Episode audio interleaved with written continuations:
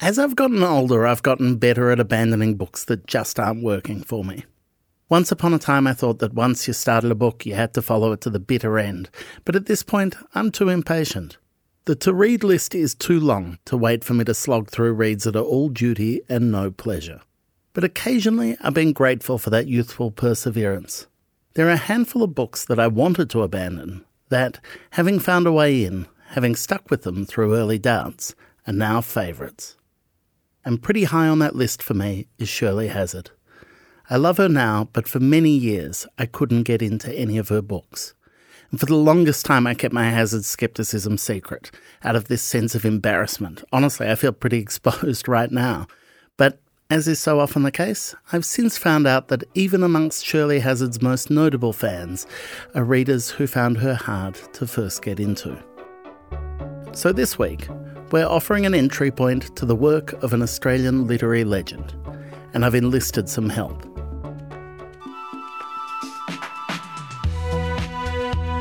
One writer whose work I love and I've never struggled with is two time Miles Franklin Award winner Michelle de Kretser.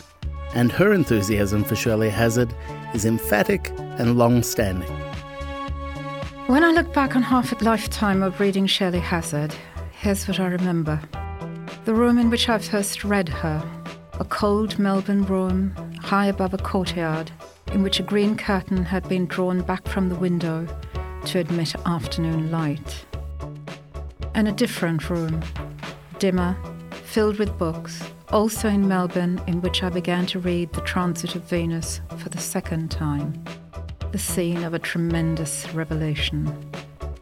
Just in time to inform your summer reading, we're making the case for why Shirley Hazzard is worth your time. From Schwartz Media, I'm Michael Williams with Read This, a show about the books we love and the stories behind them.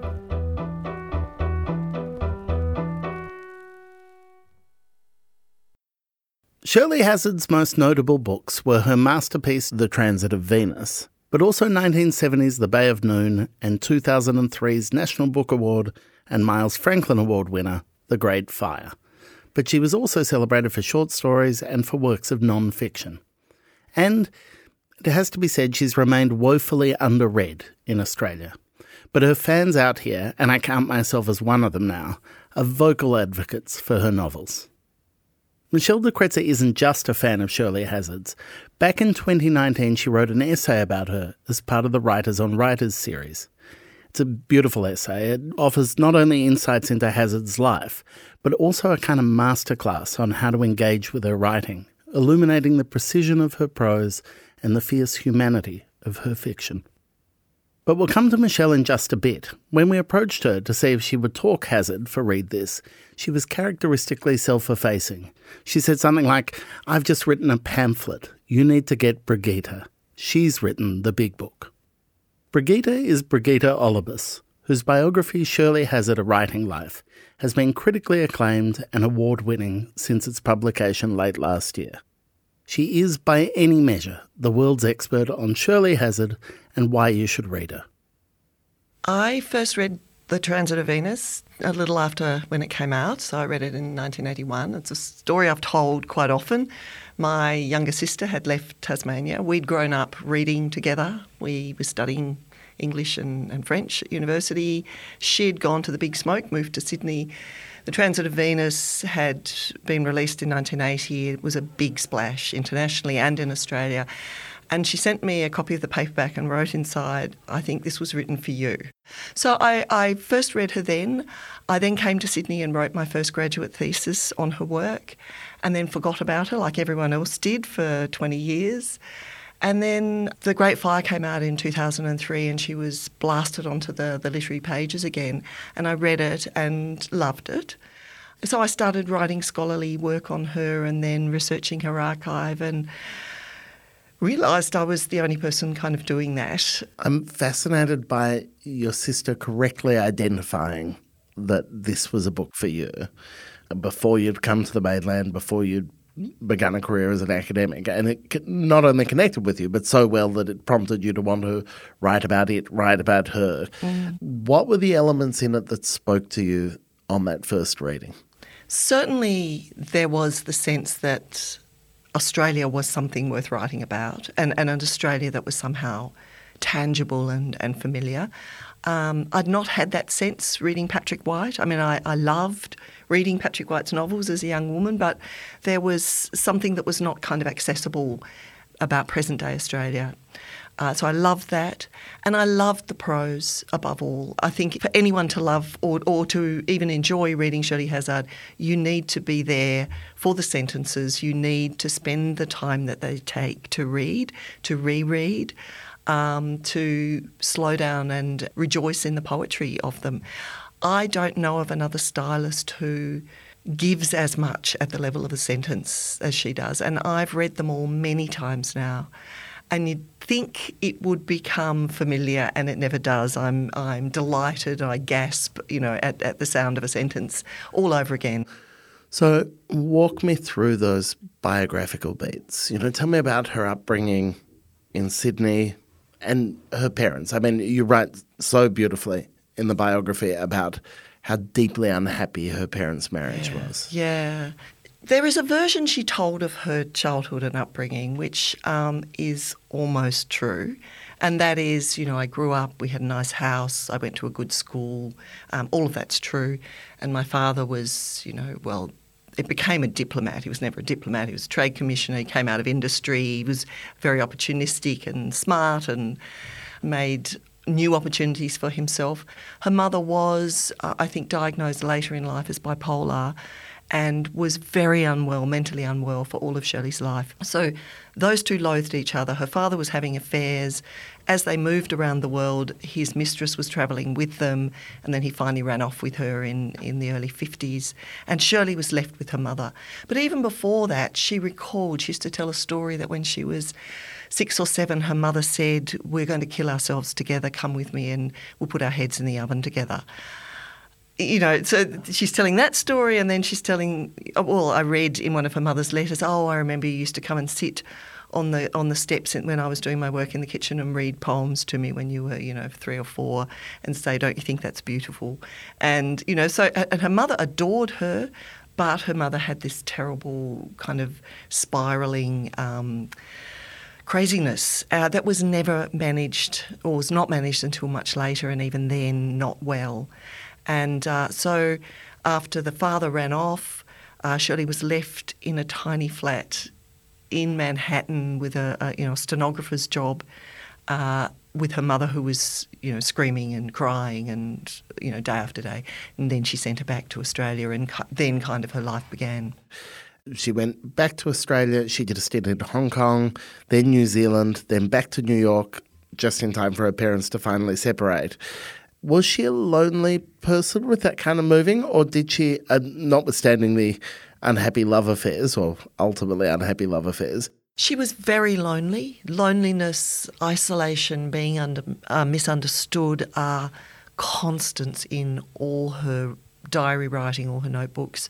Even, you know, 20 years into 30 year happy marriage, it's still this sense of isolation. And then after her husband dies, she's back in the, you know. So yes, she felt very alone. So let's jump, if we can, to Shirley the writer. That career really started with a piece that she got published in the New Yorker, yes? Yes. So this is another one of um, the stories that Shirley Hazzard liked to tell. She said, the first story I ever wrote, I only made one copy and I sent it off to the New Yorker and Mr. William Maxwell pulled it out of the slush pile and uh, said, we want to publish it and please write me some more.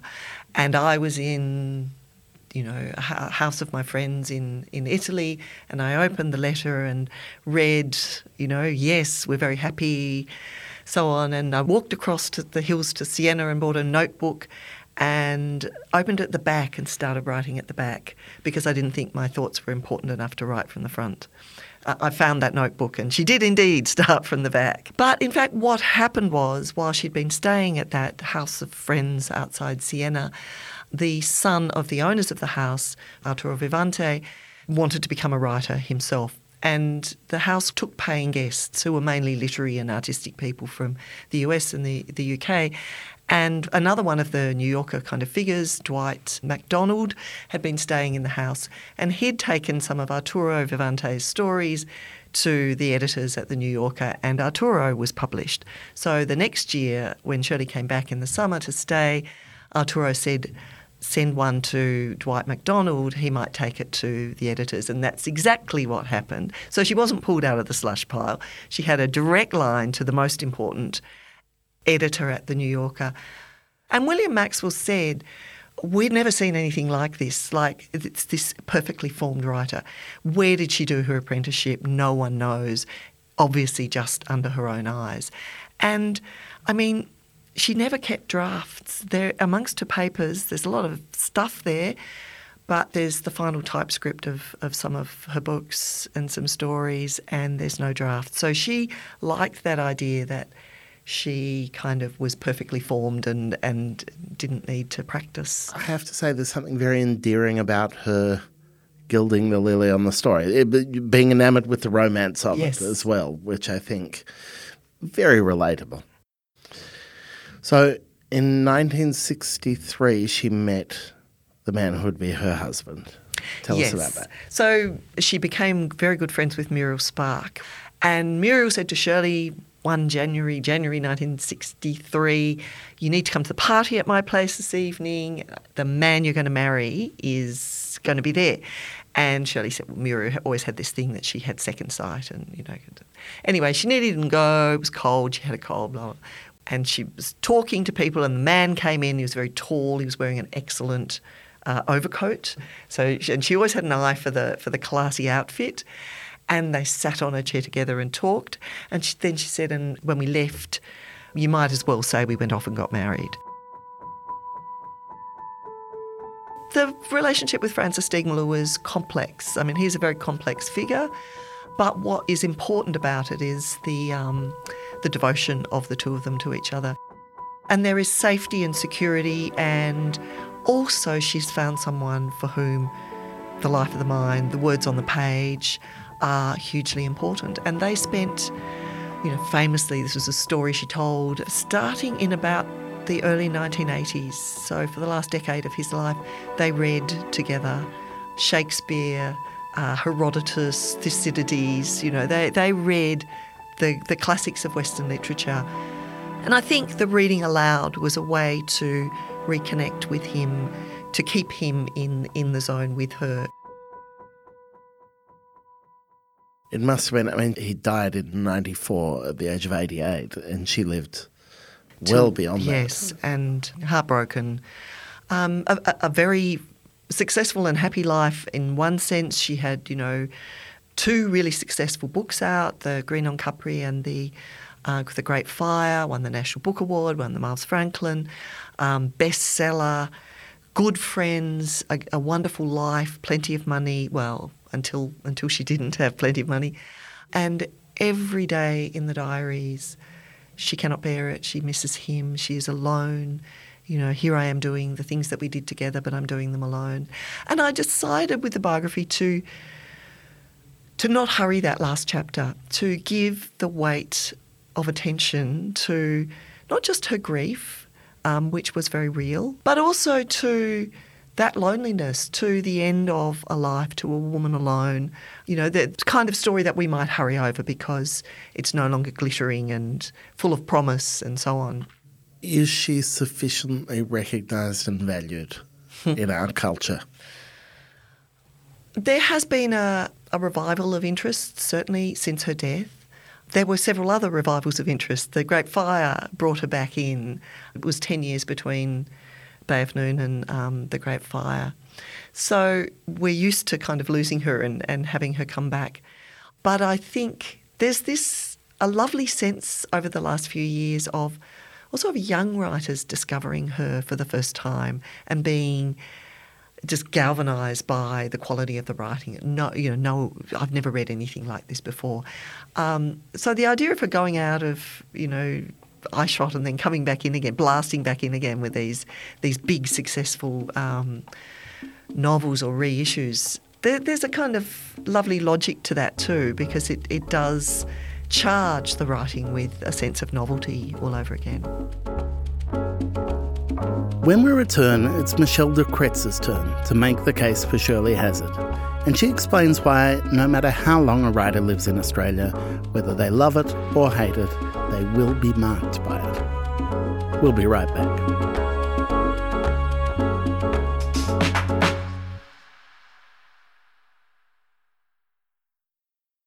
With award winning news coverage and reviews, the Saturday paper is essential reading for everybody. For a limited time, subscribe to a year of our quality, independent journalism, and you'll receive the Saturday paper's stainless steel coffee cup, made in collaboration with Fresco, for free. Subscribe from just $2.10 a week. Simply visit thesaturdaypaper.com.au forward slash offer. The Saturday Paper. No hot takes. As a 7am listener, you value the story behind the headlines. That's why you should read Post a free daily newsletter bringing you the top five news stories of the day, summarising each of their key points with links to full articles from a range of sources. Get the news you need to your inbox every weekday morning with Post. Sign up at thesaturdaypaper.com.au slash newsletters. Michelle de Kretser began reading Shirley Hazzard well before she herself would become a writer, but she felt this early kinship that continued to blossom and two decades later exploded into full obsession, one that has had rippling effects throughout Michelle's own writing career. Michelle de Kretser, tell me about that first time you read Shirley Hazzard's work. Ah, oh, so the first book of hers that I read was The Bay of Noon, and I must have been about 23 at the time. I suppose it was the first Australian novel that I read that was looking outwards away from Australia. The books I had read by Australian writers were largely with rural settings. And I had no ambition whatsoever of being a writer at this point, but I had been a lifelong reader. And I felt that reading Australian literature offered me very little. Um, I felt my foreignness very much reading those kinds of Australian books. And as I suppose as a reader, I was looking for toeholds, a way to understand the country and the society around me. And these books didn't offer it to me. And I thought, oh, you can be in Australia, reading a book by an Australian writer and seeing yourself mirrored in it. Mm. And that was a big thing for me. I don't remember Bay of Noon well. What stays with you about that book and the descriptions of Naples? You think it's a novel about a love story. In fact, it's a novel about a friendship. Mm. It's a friendship between two women. So there is Jenny, who's the English mm, protagonist, and there is Gioconda, um, who's the um, Italian woman, it's somewhat older, but they become friends, and the friendship is described in some some detail and wonderfully evoked again. And then then they betray each other after they have they have not seen each other for many years, many, many years, and Jenny, older now, is on her way to see Gioconda for the first time, and that's where it ends. Yeah.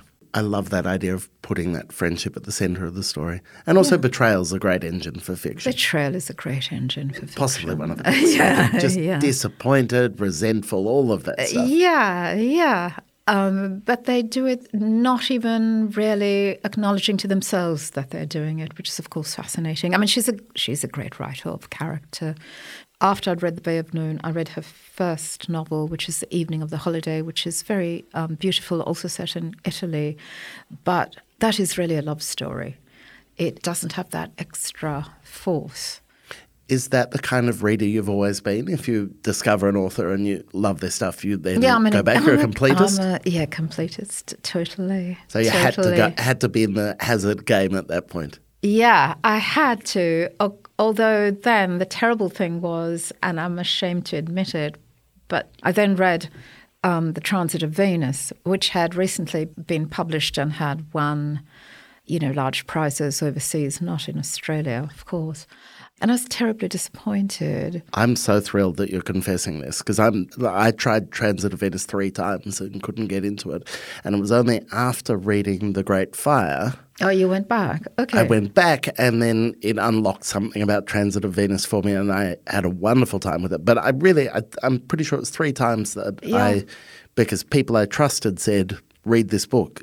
Yeah. She's a really important writer. You Yeah, need yeah, to read it, and. I just I couldn't get it. No, me neither. Um, you know, Francis Steegmuller, uh, Hazzard's husband, said no one should have to read The Transit of Venus for the first time. and, you know, I, I really, I mean, I, I persisted. I went to the end. Um, anyway, I then just sort of put it on my shelves and forgot about it really for, I would say, 20 years. And then I read Greene on Capri, which was her, her memoir about Graham Greene. And uh, really enjoyed it. And putting it back on my shelves, I just drew out the Transit of Venus and stood there, started to read it. And it was really, you know, the lightning bolt, the it was the road to Damascus moment. I was utterly converted. That's so good when that happens. Tell me about coming to it and reading it for the first time all over again. reading it for the first time. I suppose, I mean, well, you know, the beauty of the prose, but that's always there in Hazzard, the intelligence of the design and, and the audacity of it. So, you know, I think on page three or five or something, the main male protagonist's um, death is announced, that he will die in a hotel. And you have to get to the end of the novel to find out why. And in fact, his death happens off the page, but you know that it's going to happen because you remember what happened, what you read on page three. So it's, it's, really one of the most um, brilliant and audacious foreshadowings I know of.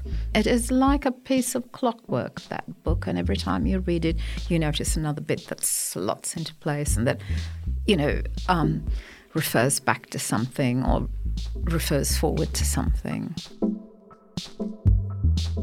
Throughout her life, Shirley Hazzard was an outspoken critic of Australia, and many of her books explore the fraught relationship she had with this country. In a 2005 interview with the Paris Review, she said the following The Australia of my childhood was a place that one might want to escape from. The narrowness of just about every outlook, the overt rawness, and the hypocritical puritanism weighed heavily, even on one's uncomprehending spirit. I realised early that nothing would come of nothing, and I wanted to be away. I was not alone in this, thousands of Australians felt it. It's maybe not surprising that her success in Australia was limited, and her fame reached its highest peaks during the time she lived in America.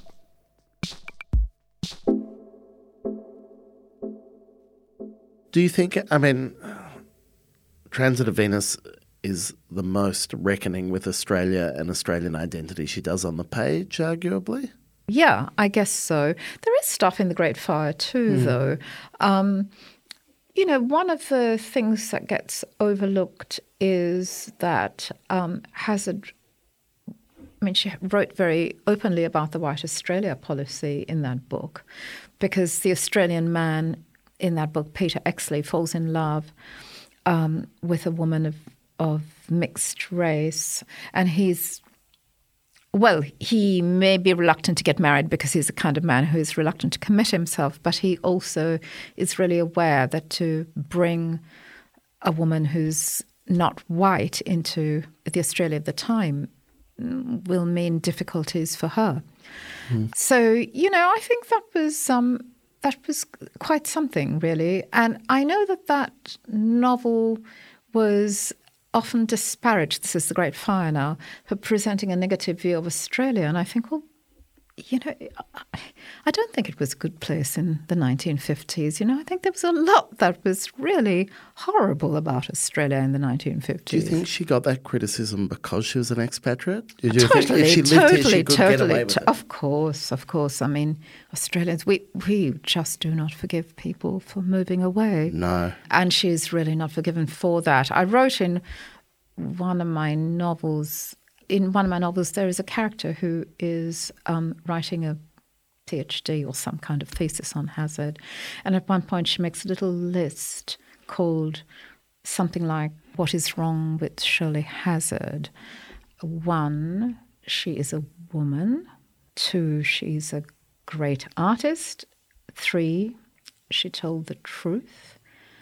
And four, she stayed away instead of coming home to be punished for one to three. And I think that is really true. You know, No, I think it is. Yeah. Is it useful or meaningful to think of Hazzard as an Australian writer? Oh, I think it is because it says to me that a lot of different kinds of people can be Australian writers. Um, you know, you don't have to have been someone who has spent all your life here, but you have to have been marked by Australia in some way. And I think that's absolutely true of her. I mean, I left Sri Lanka when I was 14. Hazzard left Australia when she was 16, I think, for the first time. You cannot spend that amount of time in a place and not be marked by it. Hmm. You will carry its cadences with you for the rest of your life. Uh, you may love it, you may loathe it, you may repudiate it, but you will be marked by it. I mean, part of it too is, and it comes back a bit to the expatriate thing, but is writing about Australia as an outsider. Even if you live your whole Mm-hmm. life here, that idea about where the establishment voice comes from and how you Yeah. can push against that. And I think that's something that's incredibly useful. Absolutely, in Hazzard, she's always, you know, it's the voice of the outsider, whether she's writing about Australia or wherever, um, the United States, um, England.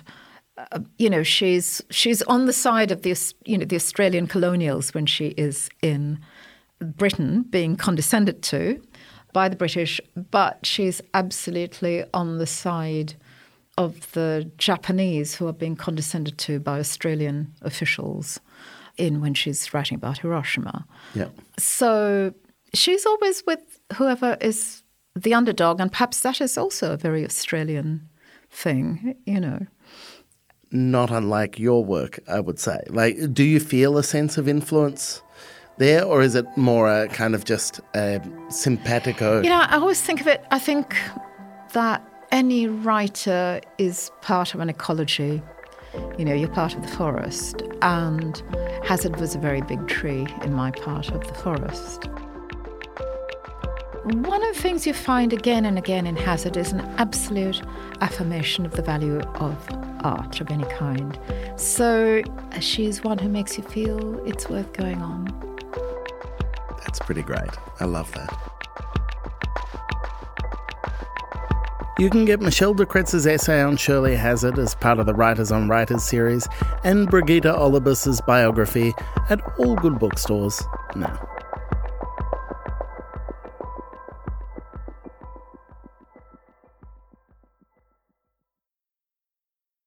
As a 7am listener, you value the story behind the headlines. That's why you should read Post, a free daily newsletter bringing you the top five news stories of the day, summarising each of their key points. Sign up today at thesaturdaypaper.com.au slash newsletters. Before we go, you may have seen the announcement of this year's Booker Prize Prophet Song by Paul Lynch. It's a dystopian novel set in a grim vision of fascist Ireland, and it's fine. Regular listeners to read this might recall that I was far more enthusiastic about another Irish Paul on the shortlist. Paul Murray's The Bee Sting was my pick, but clearly I was wrong. And as promised, two more picks for my own Christmas wish list. I'm hoping some kind person will buy me Mick Cummins' novel of homelessness and addiction. It's called So Close to Home. He's a local writer, and it's a debut that's already attracting great reviews. I'd also love a copy of Alice Zaslavsky's In Praise of Veg. It's a cookbook, but Alice is as charming a writer as she is a broadcaster, and every one of her recipes I've tried so far has been a sensation. Yes, please. You can find these books and all the others we mentioned at your favourite independent bookstore. Or if you want to listen to them as audiobooks, head to the Read This reading room at apple.co slash read this. There's a link in our show notes. And while you're there, why not review us and then forward us to other people and then review us again? All the stars, all the endorsements. Read This is produced and edited by Clara Ames, mixing and original compositions by Zoltan Fetcher. Thanks for listening. See you next week.